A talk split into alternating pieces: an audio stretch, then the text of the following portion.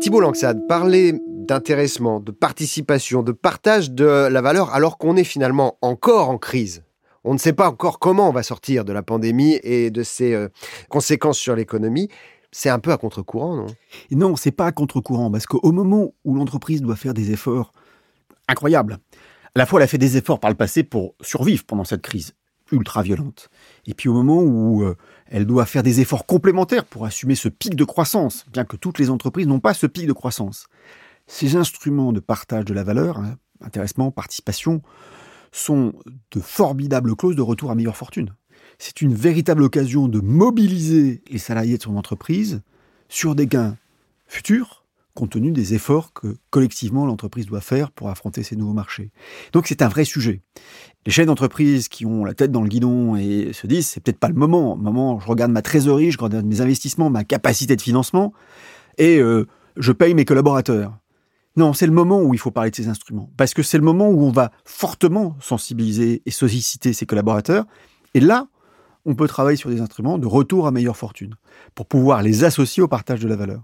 Mais est-ce que euh, c'est très concret finalement, dans la mesure où on peut philosophiquement euh, vous suivre, effectivement, mais aujourd'hui, la trésorerie euh, des entreprises, elle est soutenue de façon un peu artificielle par les aides que les entreprises ont touchées de la part de l'État depuis plusieurs mois, mais le moteur réel, on ne sait pas à quelle vitesse il tourne pour toutes ces entreprises. Donc, quelque part, la richesse produite derrière, on n'en a aucune idée. C'est vrai. Ceci étant, toucher d'entreprise à des prévisions, des projections à deux ans, trois ans et que on peut paramétrer des outils sur ces périodes-là. Je touche à sait quel est le chiffre d'affaires qu'il doit délivrer, l'excédent brut d'exploitation qu'il estime avoir, et puis des objectifs, une fois de plus, qui ne sont pas que financiers, qui est le temps de présence, qui est la responsabilité de l'entrepreneur vis-à-vis de son écosystème local, de moins polluer, et il peut fixer des objectifs.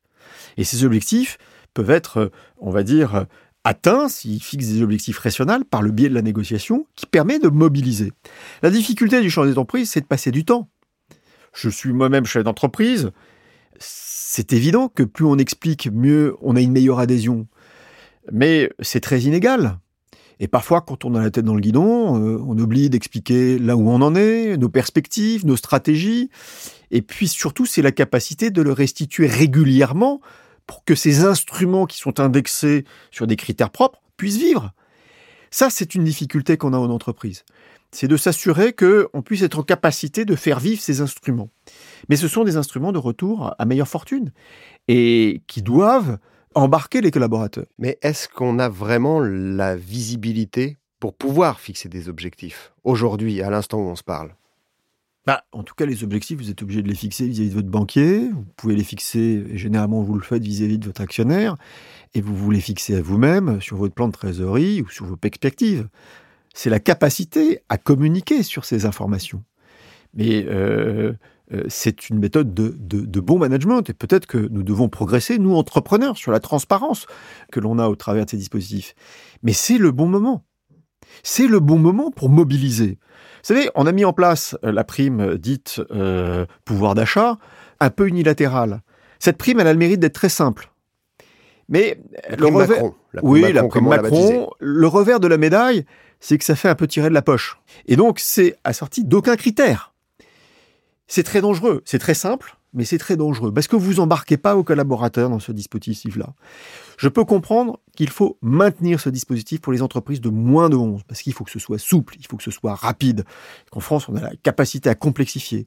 Mais quand on a des collaborateurs, la prime pouvoir d'achat dite Macron a un effet euh, très néfaste, voire même extrêmement paternaliste dans le mauvais sens du terme. J'ai un peu d'argent, je vais t'en donner.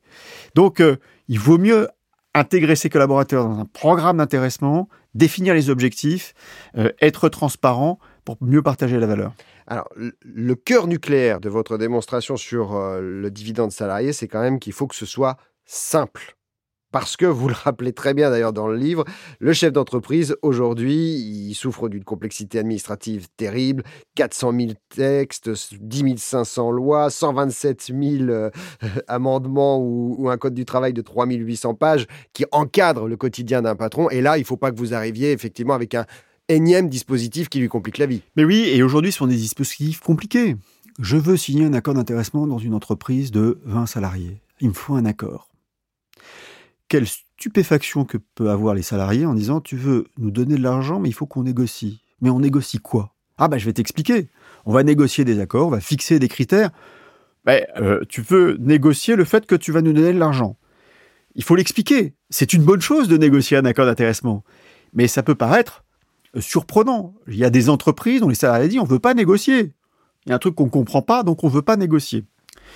L'autre point, c'est que euh, quand vous donnez de l'argent au travers d'un mécanisme d'intéressement et de participation, il faut bien comprendre la façon dont cet argent va vivre. Je vais vous donner de la participation ou de l'intéressement, je vais ouvrir un compte bancaire qui n'est pas le vôtre, je vais mettre cet argent, et cet argent, elle est sur un panier de valeurs mobilières euh, plus ou moins sécurisé. Et alors tu m'as donné 150 euros, et puis j'ai relevé mon compte euh, le mois d'après et j'ai pas 150 euros, j'ai 149. Alors tu me prends des frais de gestion, mais alors c'est quoi? Je comprends pas. L'argent, euh, il varie en bourse.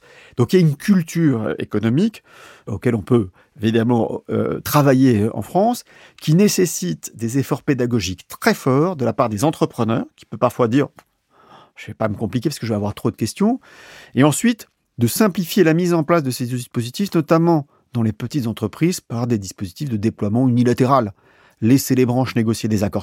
L'autre point, c'est qu'un entrepreneur, quand il met en place ces dispositifs, ah, c'est un peu notre ADN, on est un peu méfiant et défiant vis-à-vis de l'administration. Et donc, euh, euh, il faut rassurer, mettre en place des dispositifs rapides, sécurisés, pour que les chefs d'entreprise puissent massivement utiliser ces dispositifs. Vous dirigez euh, l'entreprise euh, Jouve, qui est donc une société qui euh, digitalise, certifie, archive les documents officiels, entre autres, et, et vous venez d'ailleurs de signer un très beau contrat avec l'administration américaine pour enregistrer les brevets. Est-ce que vous testez cette idée de dividende salarié ou en tout cas une façon un peu innovante de répartir la valeur et les richesses? Bah, D'abord, on a signé des accords d'intéressement et on est allé sur des critères qui sont des critères extra-financiers.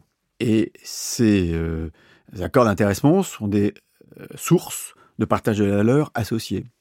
Je verse pas de participation parce que j'ai des capitaux propres importants, parce que j'ai du déficit fiscal que je peux encore passer.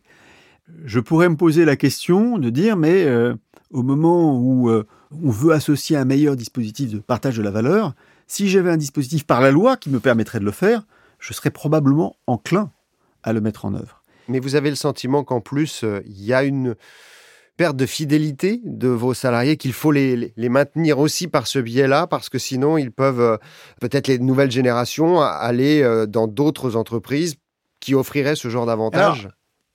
C'est très paradoxal, parce que quand vous regardez mais également toutes les enquêtes d'opinion, quand vous interrogez des collaborateurs sur ce qu'ils recherchent dans une entreprise, le critère financier apparaît paradoxalement en cinquième position ce qui pourrait laisser croire que le sujet financier euh, n'est pas leur priorité. Et leur priorité est euh, la mission que vous confiez un collaborateur, la reconnaissance de son travail, euh, participer à un projet dans une entreprise responsable, avec une marque employeur dans laquelle ils se sont bien, et après, il met les critères de rémunération. Et dans une tension de l'emploi que nous avons aujourd'hui, si nous ne sommes pas innovants, si nous ne sommes pas différenciants et que nous n'utilisons pas pleinement ces outils, eh bien, euh, on risque de ne pas attirer des collaborateurs. Donc, c'est une nécessité qu'auront beaucoup d'entreprises si elles veulent recruter, fidéliser leurs salariés. Et vous avez le sentiment qu'avec cette proposition de dividendes salariés, ça peut aussi euh, modifier, favoriser un nouveau dialogue euh, social au sein des entreprises entre direction, syndicats et salariés? C'est le sujet clé que je traite pas dans ce livre volontairement parce que c'est un autre sujet. Je serais peut-être plus réservé. Les points auxquels on doit s'interroger, c'est la maturité pardon de nos organisations syndicales. En France, nous avons du mal à quitter un modèle de la contestation, de la représentativité, de l'individualité plus que de l'entité économique. Et donc nous avons quand même une culture de la revendication syndicale qui aujourd'hui freine un élan de copartage ou de responsabilité collective, parce que nous avons cette culture de la revendication. Et donc nous devons avoir des syndicats plus représentatifs, plus centrés sur la responsabilité économique collective, qui permettra probablement une meilleure cogestion, une meilleure, un meilleur partage des responsabilités en entreprise. On poursuit la conversation, on a parlé de ce dividende pour les salariés bien sûr, la philosophie pour les chefs d'entreprise, et euh, on l'a un tout petit peu abordé, mais on va y revenir plus en détail, et l'État et le pouvoir politique dans tout ça. Comment est-ce qu'il peut appréhender cette problématique?